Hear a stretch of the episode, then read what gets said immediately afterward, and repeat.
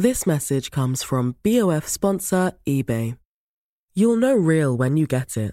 It'll say eBay Authenticity Guarantee. And you'll feel it. Maybe it's a head turning handbag, a watch that says it all, jewelry that makes you look like the gem, or sneakers and streetwear so fresh every step feels fly. eBay gets it. So look for the blue check mark next to that thing you love and be confident that every inch, stitch, sole, and logo is checked by experts. With eBay Authenticity Guarantee, you can trust that feeling of real is always in reach. Ensure your next purchase is the real deal. Visit eBay.com for terms. I'm Nick Friedman. I'm Lee Alec Murray. And I'm Leah President. And this is Crunchyroll Presents The Anime Effect. We are a new show breaking down the anime news, views, and shows you care about each and every week. I can't think of a better studio to bring something like this to life. And yeah, I agree.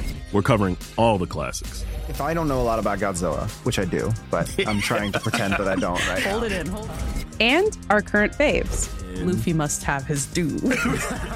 Tune in every week for the latest anime updates and possibly a few debates. Oof. I remember, what was that? say what you're going to say, and I'll circle back. You can listen to Crunchyroll Presents The Anime Effect every Friday wherever you get your podcasts, and watch full video episodes on Crunchyroll or the Crunchyroll YouTube channel.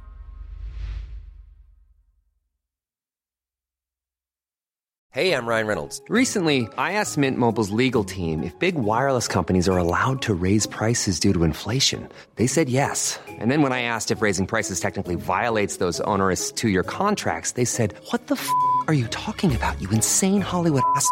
So to recap, we're cutting the price of Mint Unlimited from $30 a month to just $15 a month. Give it a try at mintmobile.com slash switch. $45 up front for three months plus taxes and fees. Promoting for new customers for limited time. Unlimited more than 40 gigabytes per month. Slows. Full terms at mintmobile.com.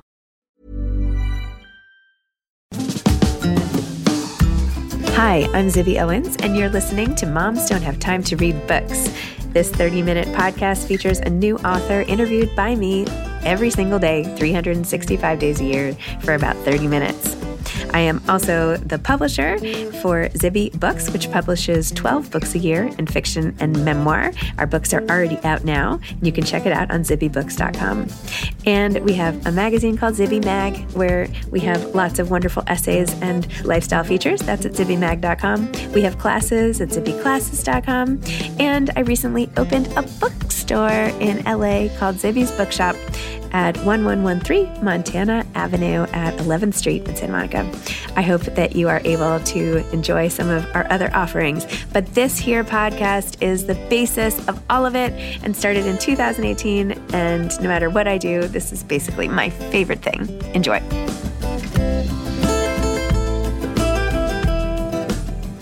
Anna Pitoniak is back on Moms Don't Have Time to Read Books the second time for her new novel, The Helsinki Affair. Anna is the author of The Futures, Necessary People, Our American Friend, and now The Helsinki Affair. She graduated from Yale, where she majored in English and was an editor at the Yale Daily News. She worked for many years in book publishing, most recently as a senior editor at Random House. Anna grew up in Whistler, British Columbia, and now lives in New York City and East Hampton. Welcome, Anna. Thanks so much for coming back on Moms Don't Have Time to Read Books to discuss the Helsinki Affair. Thank you for having me back, Zibby. I'm so happy to be here. Can you please tell listeners what your latest novel is about? Sure. So, The Helsinki Affair is a female centric spy thriller in the tradition of great writers like John Le Carre. This is a story about an ambitious young CIA officer named Amanda Cole, who is given the opportunity of a lifetime when she's presented with this Russian conspiracy. And Yet she discovers that her father, who was a CIA officer before her, has some mysterious link to this Russian conspiracy she's trying to untangle. So Amanda winds up having to ultimately choose between loyalty to her father and her family or loyalty to her country and the CIA as she pursues the truth about this. Oh, amazing. You do such a good job of describing her father, who was like in the field and doing all the stuff and then was sort of relegated to desk work. And you had some expression, which I won't remember, something about like how he had just like succumbed to mediocrity or something like the failure that he viewed his the rest of his career as having become was that yeah, he, he sort of winds up as a result of this terrible event that happens in the past in the Cold War, which gets revealed over the course of the book.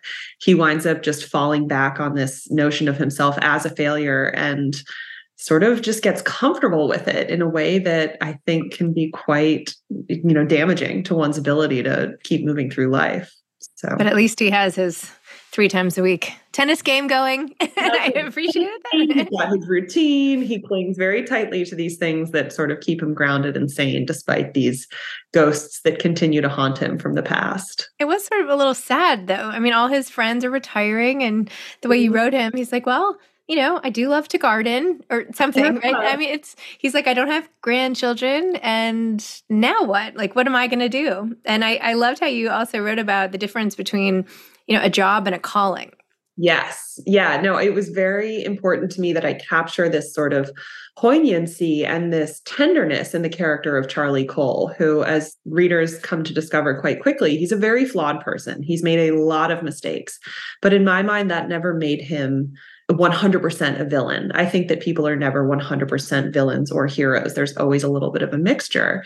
And so Charlie has this great sadness to him because he realizes that he made mistakes in the past and he doesn't really know how to move forward with them. But he does the best he can to sort of retain his dignity in the present day. And I think that's such an interesting thing because part of the way he maintains his dignity is through his routines and his friendships and those little touchstones in life.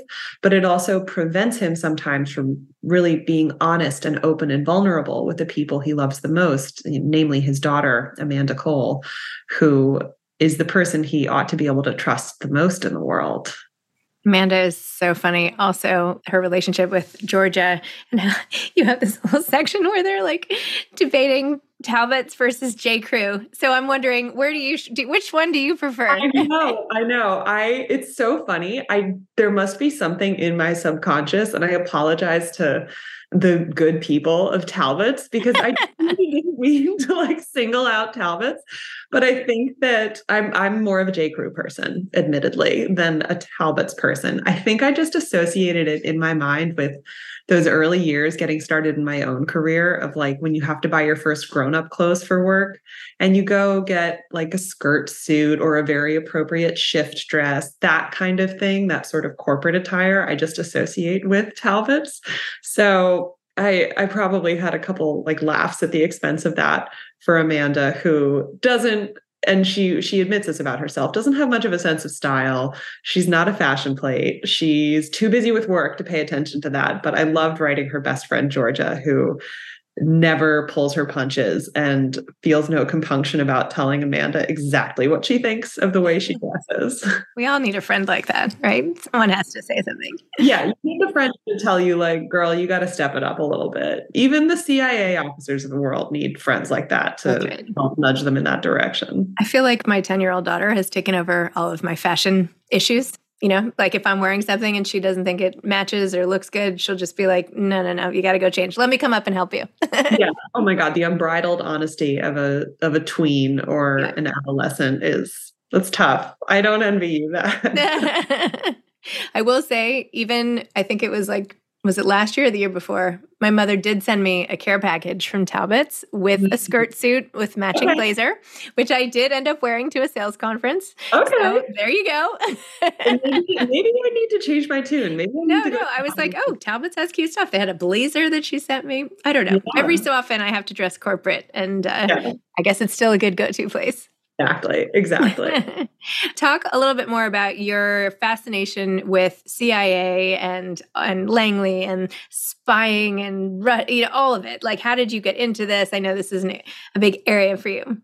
It is. So, this is a genre that I really got into in my 20s when I worked in publishing and shortly after I'd graduated from college. And it's interesting. I think that a lot of people read a lot of books for college for their courses, whatever classes they might be taking in college, and they don't necessarily have the time or the bandwidth to develop their own taste and preferences. And this is what's so nice about emerging into the real world and having time to read for fun again, you realize what it is you really love to read, whether it's romance or mystery, thriller, sci fi, whatever it might be. And I discovered, somewhat to my surprise, that I really loved spy fiction. So I used to work as an editor at Random House. And one of the authors I worked with there was Alan Furst, who's a terrific writer of spy fiction. And I had the chance to work on one of his books. And as I was reading the manuscript, I thought, wow, I love this. Like, I want to read a hundred more books like this. So I read all of his back catalog. I then went down the rabbit hole. I started reading John Le Carre and Graham Greene, Daniel Silva, these other like great masters of the genre. And I think what I loved so much about spy fiction, what I still love about it, is that when it's done right, it combines this incredible depiction of just these very human situations we all find ourselves in, whether it's feeling caught between competing loyalties, whether it's withholding the truth about something from a person you love and trust, whether it's asking yourself the question of what do I really believe in? What do I really care about? but it's all elevated to this place where the stakes are incredibly high. It's not just a question of, oh, if I say this thing, it might hurt my friend's feelings. It's like, no, there might be geopolitical consequences to this. It might be that, you know, America gains an advantage over her enemy, or war breaks out, or there's some kind of conflict here. So I love the idea of really just getting the chance to put human beings in these put characters really in these situations of great pressure see how they react see what happens but have it carry enormous consequences. I think that just makes for a really riveting and exciting story. You know we always talk about this as writers like what are the stakes? And the stakes are always very high in spy fiction so I discovered that that's what I loved so much about the genre. But even as I was reading all of these books and discovering these authors, I couldn't help but notice that most of the writers in this sort of international spy thriller space tend to be men. Most of the characters at the center of the books tend to be men as well. And I always thought to myself, I want a book like this, a book like a John Le Carre or an Alan Furst, but where the women are completely in charge, where they're not the love interest, where they're not the secondary character, but where they're really the main thing. And so when I was at Random House, I always said to literary agents, to people I was meeting with, you know, this is the kind of book I want to acquire. Please send me more writers like this. And I never found quite the perfect book to scratch that itch. There was always something I, I, was still looking for it. And so eventually I decided to just give it a shot myself. And, you know, I'm four books into this writing career now. And I think just now I'm really starting to find that groove that I want to stay in. That's amazing. Talk about your other books. So, my other books have all jumped around a little bit. And what's interesting looking back, I can see how my first three novels all blurred genres or span different genres or didn't fit as neatly into a category the way that the Helsinki affair fits into spy fiction. So, my first novel, The Futures, is a coming of age story which meets a financial thriller taking place in New York City in 2008, right around the time of the great financial crisis. And it's really a story about being young in New York, about being in love, about falling out of love, about trying to figure out what you want to do with your life. You know, those very small questions. My second novel is called Necessary People. That's more psychological suspense, a kind of frenemy thriller about two very ambitious young women who are best friends, but then become workplace rivals when they both go work in TV news. And it's a very dark book it's a fast book it's a real like it's a real sort of suspense book. And then my third book my most recent book before this our american friend was kind of my on ramp into this genre. So our american friend i always like to say was maybe 50% spy thriller and then it was 50% historical fiction a little bit of political thriller thrown in there too for good measure. A story about a first lady of the united states who was born in russia who has this dark secret in her past that comes out in present day. And I found with Our American Friend that I really loved writing the scenes that were more spy centric, those parts of the book that really felt like a spy thriller. And I thought, I just want to do more of this. Like, this is what I want to lean into for my next book. And that was maybe the nudge from the universe or from the creative muses that I needed to know that okay, maybe it's time to tackle this spy thriller thing. So cool. I love it. It's like sometimes you just need to chip away at it like a sculpture. Yeah. I feel like you're yeah. just getting closer and closer.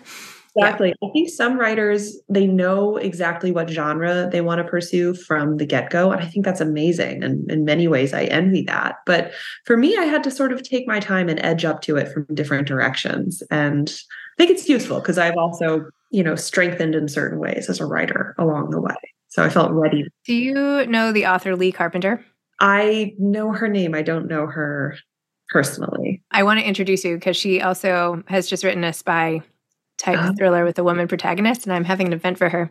I feel like you two should be in conversation if you have any interest. I love that. I would love that. I I will have to. I do have to say. I think that there were probably so many other female writers out there who've been feeling the same way as me, mm-hmm. and the tide is maybe starting to turn because I've noticed just in the last few years, more and more of these types of spy thrillers with women at the center are starting to crop up. I know that I.S. Berry's novel, The Peacock and the Sparrow, is a thriller that's gotten a lot of great acclaim. Alma Katsu is another writer mm-hmm. whose name has been mentioned to me many times. So I love this. It's like we're all finally storming the barricades.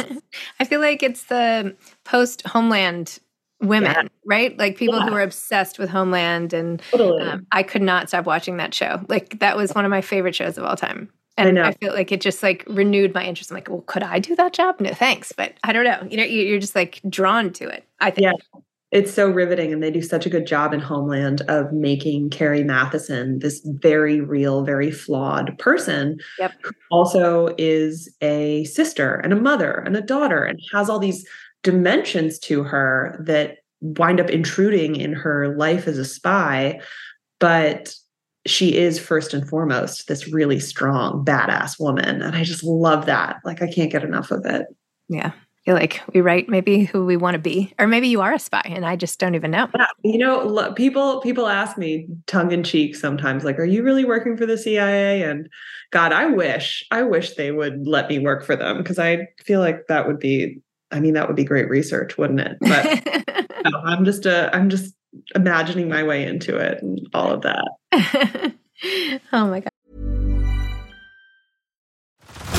Head over to Hulu this March, where our new shows and movies will keep you streaming all month long. Catch the acclaimed movie All of Us Strangers, starring Paul Mescal and Andrew Scott. Stream the new Hulu original limited series We Were the Lucky Ones with Joey King and Logan Lerman. And don't forget about Grey's Anatomy. Every Grey's episode ever is now streaming on Hulu. So, what are you waiting for? Go stream something new on Hulu. This message comes from BOF sponsor eBay. You'll know real when you get it. It'll say eBay Authenticity Guarantee. And you'll feel it. Maybe it's a head turning handbag, a watch that says it all jewelry that makes you look like the gem, or sneakers and streetwear so fresh every step feels fly. eBay gets it. So look for the blue check mark next to that thing you love and be confident that every inch, stitch, sole, and logo is checked by experts. With eBay Authenticity Guarantee, you can trust that feeling of real is always in reach. Ensure your next purchase is the real deal. Visit eBay.com for terms. Hey grown-ups, the Cat in the Hat cast is a new podcast from Wondery, perfect for the whole family. Join the Cat in the Hat and your favorite Dr. Seuss characters as they get whisked away on a new adventure every week. Fish dreams of creating his very own polite and quiet podcast. That is, until he gets a surprise visit to his Fishbowl podcast studio from the Cat in the Hat himself, and it becomes very clear that the cat has other plans for the podcast, and those plans are the opposite of quiet. The cat may be disruptive, but it turns out he's also a great help to get fish out of all kinds of predicaments. Bursting with music, silliness, and rhymes, the Cat in the Hat cast encourages us all to find fun that is funny in every episode. So sing along to new favorite songs, try your luck at Titanic tongue twisters, have some fun with wondrous wordplay, and most importantly, bring your family along for all of the adventures in the Cat in the Hat cast.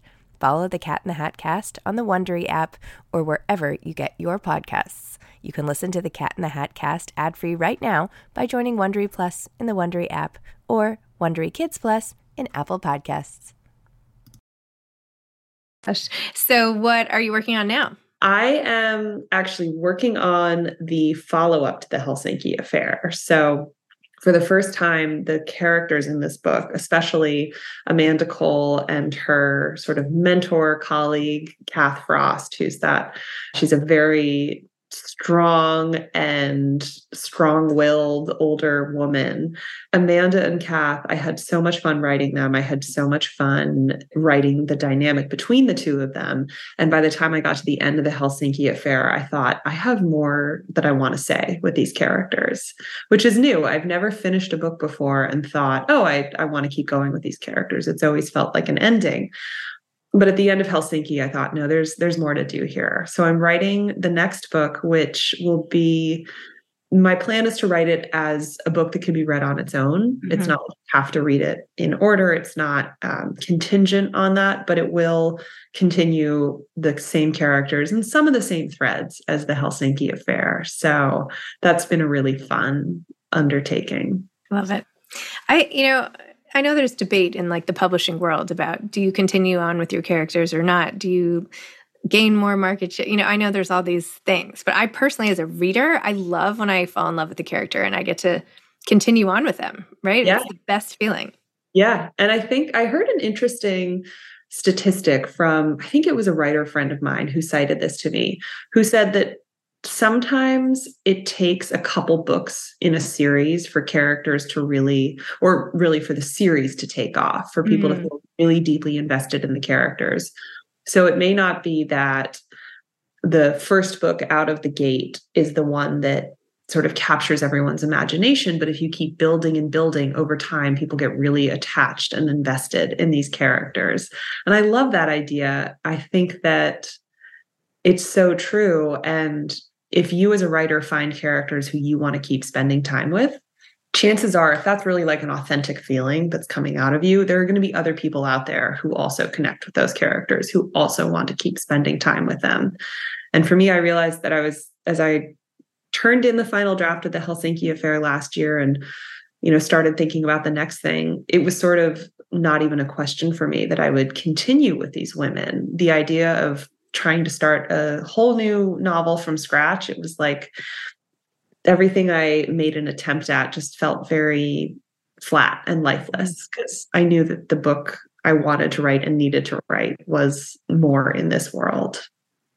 This is actually personally very helpful because I'm mm-hmm. trying to work on my next novel, which I have to mm-hmm. hand in as a proposal soon. And I really wanted to continue with my character Pippa from my last book. So I wrote like I've written 6,000 words of another one and I met with my editor who's like, well, there are pros and cons, but I don't know. I, I think she was not as excited about that, but I just want to like keep following her along. Like what yeah. happens a couple years later and what happens to the kids. And so I don't know. But now I feel like maybe I should just do it and I could always change it later. I I mean, God, this is I feel like I'm I'm always telling writers that they need to do what they need to do. And this is probably not the advice that a more strategically minded agent or editor might give you. But I do think that you can tell when you are writing something from that place of genuine, authentic drive versus mm-hmm. writing something because you feel like, okay, well, that wasn't a good idea. So let me set it aside and do something else. Then it really shows up on the page, mm-hmm. whether or not your heart is in it. And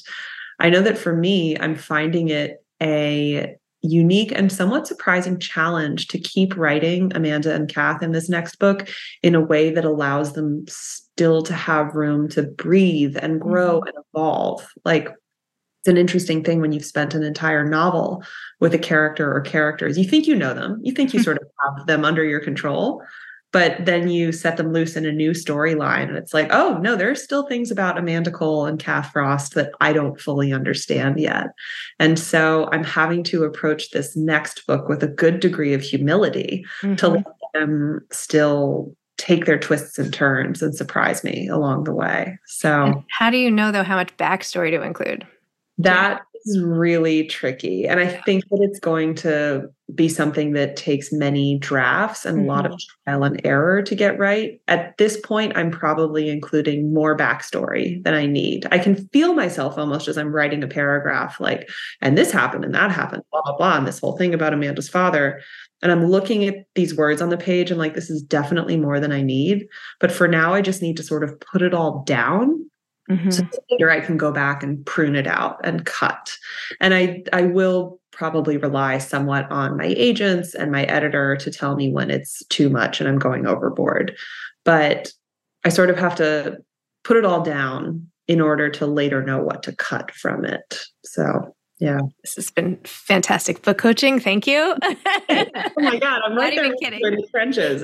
no, no, it's, it's really I, I, think I rather foolishly thought it was going to be sort of easier to continue with characters who I mm. already knew. And it's a whole new, it's a whole new challenge. I've never encountered this before in my writing career, but mm.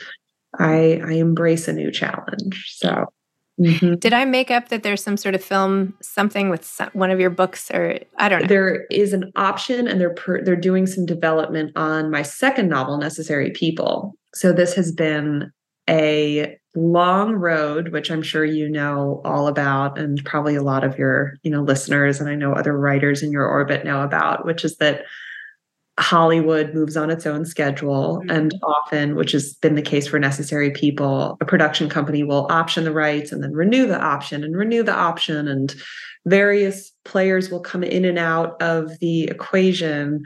But and then of course you know this past year we've had the strike in hollywood which really caused everything to slow down but as of now they have written a pilot there's a writer who's working on the next episode. They have a couple actors attached. So I remain cautiously optimistic that something could happen. You never know. And I certainly don't count on anything, but it's been really interesting and really fun to see. I would say, especially the experience of reading the pilot and realizing that someone else, this other writer, had taken these characters who I created in Necessary People and sort of run with them and pushed them in her own way and injected her own creativity into the story was really cool and just a very like flattering idea that I wrote a story that someone else was interested in enough that they wanted to try and do something else with it, you know, push it into a different medium. So it's it's pretty cool, but we'll see. You know, you don't you don't count on anything in this job. That sounds fairly far along though that's yeah, pretty encouraging yeah. so I, I see why you're cautiously optimistic i feel like the fact that any projects ever get produced and made and onto the screen is like a complete miracle with everybody's schedules and all the actors and competing projects and mm-hmm. points of view i don't even know yeah and it feels like one of those things where often it either happens really fast or it kind of doesn't happen at all. And that's not always true, of course. Sometimes things just take time, but I've been so amazed in recent years. We've seen that this sort of mini boom of you know, actresses in Hollywood optioning things, whether mm-hmm. it's Witherspoon or Kerry Washington, whoever it might be, and getting those movies or those TV shows made in like a year. It's yes. like amazing what these women are able to pull together. So I hope that keeps going. I know it's a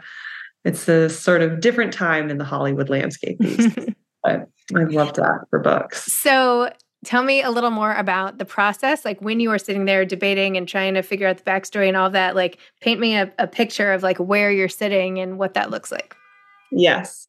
So I am a very routine driven person. I think a lot of writers are because it's the only way you manage to get a certain amount of words written each day.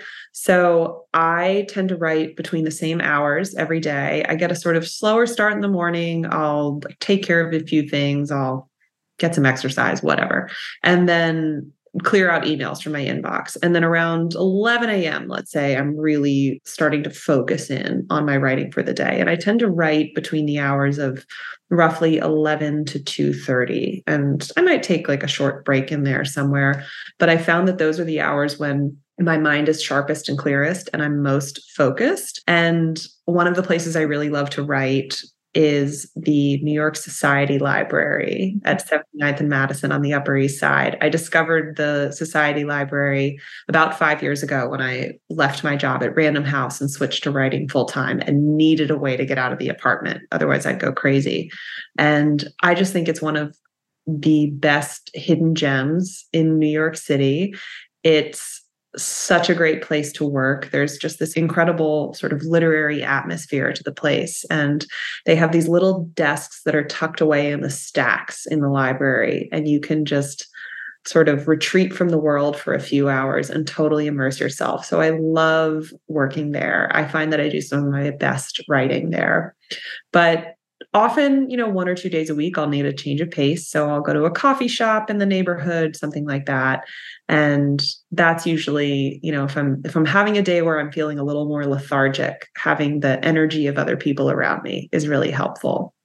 But I'm pretty good about like to get nitty gritty about it when I'm sitting down at my computer, I will put my phone and my computer in do not disturb mode. I'll close out my email. I'll like make sure there are no distractions. And I really just force myself to be there and be focused on whatever draft it is I'm working on. And I don't set myself a word count goal or a page count goal because I think that that can sometimes be a recipe for feeling frustrated with yourself at the end of the day if you didn't mm-hmm. hit your goal. And to me, there are certain parts of the book where you might be able to write two or three pages in like an hour and it's totally effortless and it just flows. There are other parts of the book where you might be laboring over the same paragraph for multiple days in a row because it's a really important paragraph, because you're at a hinge point in the story, because you're trying to articulate something very subtle and delicate between two characters. And so I never feel bad about spending an entire writing session on one very short little passage. And it'd be interesting. I don't really know what I look like from the outside. I think a lot of my time writing is I'm sort of almost like muttering to myself under my breath a little bit, like as I'm trying out different phrasings or different words. It's like seeing how they sound. And then at other points when I'm not quite sure what's going to happen next and I'm letting myself marinate on it, I'll just like stare off into space very vacantly. and probably the other people in the coffee shop grow a little alarmed because they're like, that woman's just been staring at a wall for 10 minutes and we don't know what's happening. But you kind of have to get comfortable with the fact that your your job as a writer requires you to look a little wacky at times. he does. oh, I love it.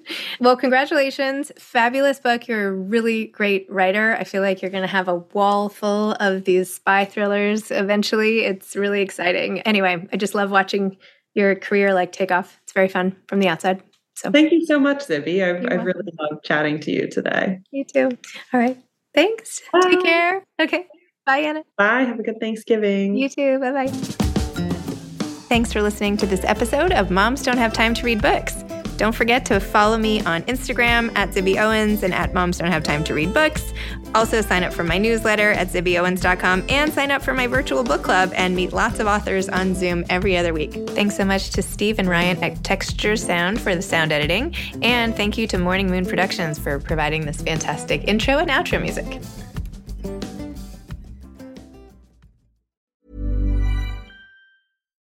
Do you love anime, gaming, movies, and discovering how your favorite pop culture affects everything you do? Then join us on Crunchyroll Presents The Anime Effect. I'm Nick Friedman. I'm Lee Alec Murray. And I'm Leah President. Every week, you can listen in while we break down the latest pop culture news and dish on what new releases we can't get enough of. Whether you love movies, I'm going to tell you all about the uh, hopeful 4K re release of Tron Legacy that happens. I'm right there with you. Or music. The music in this show yeah.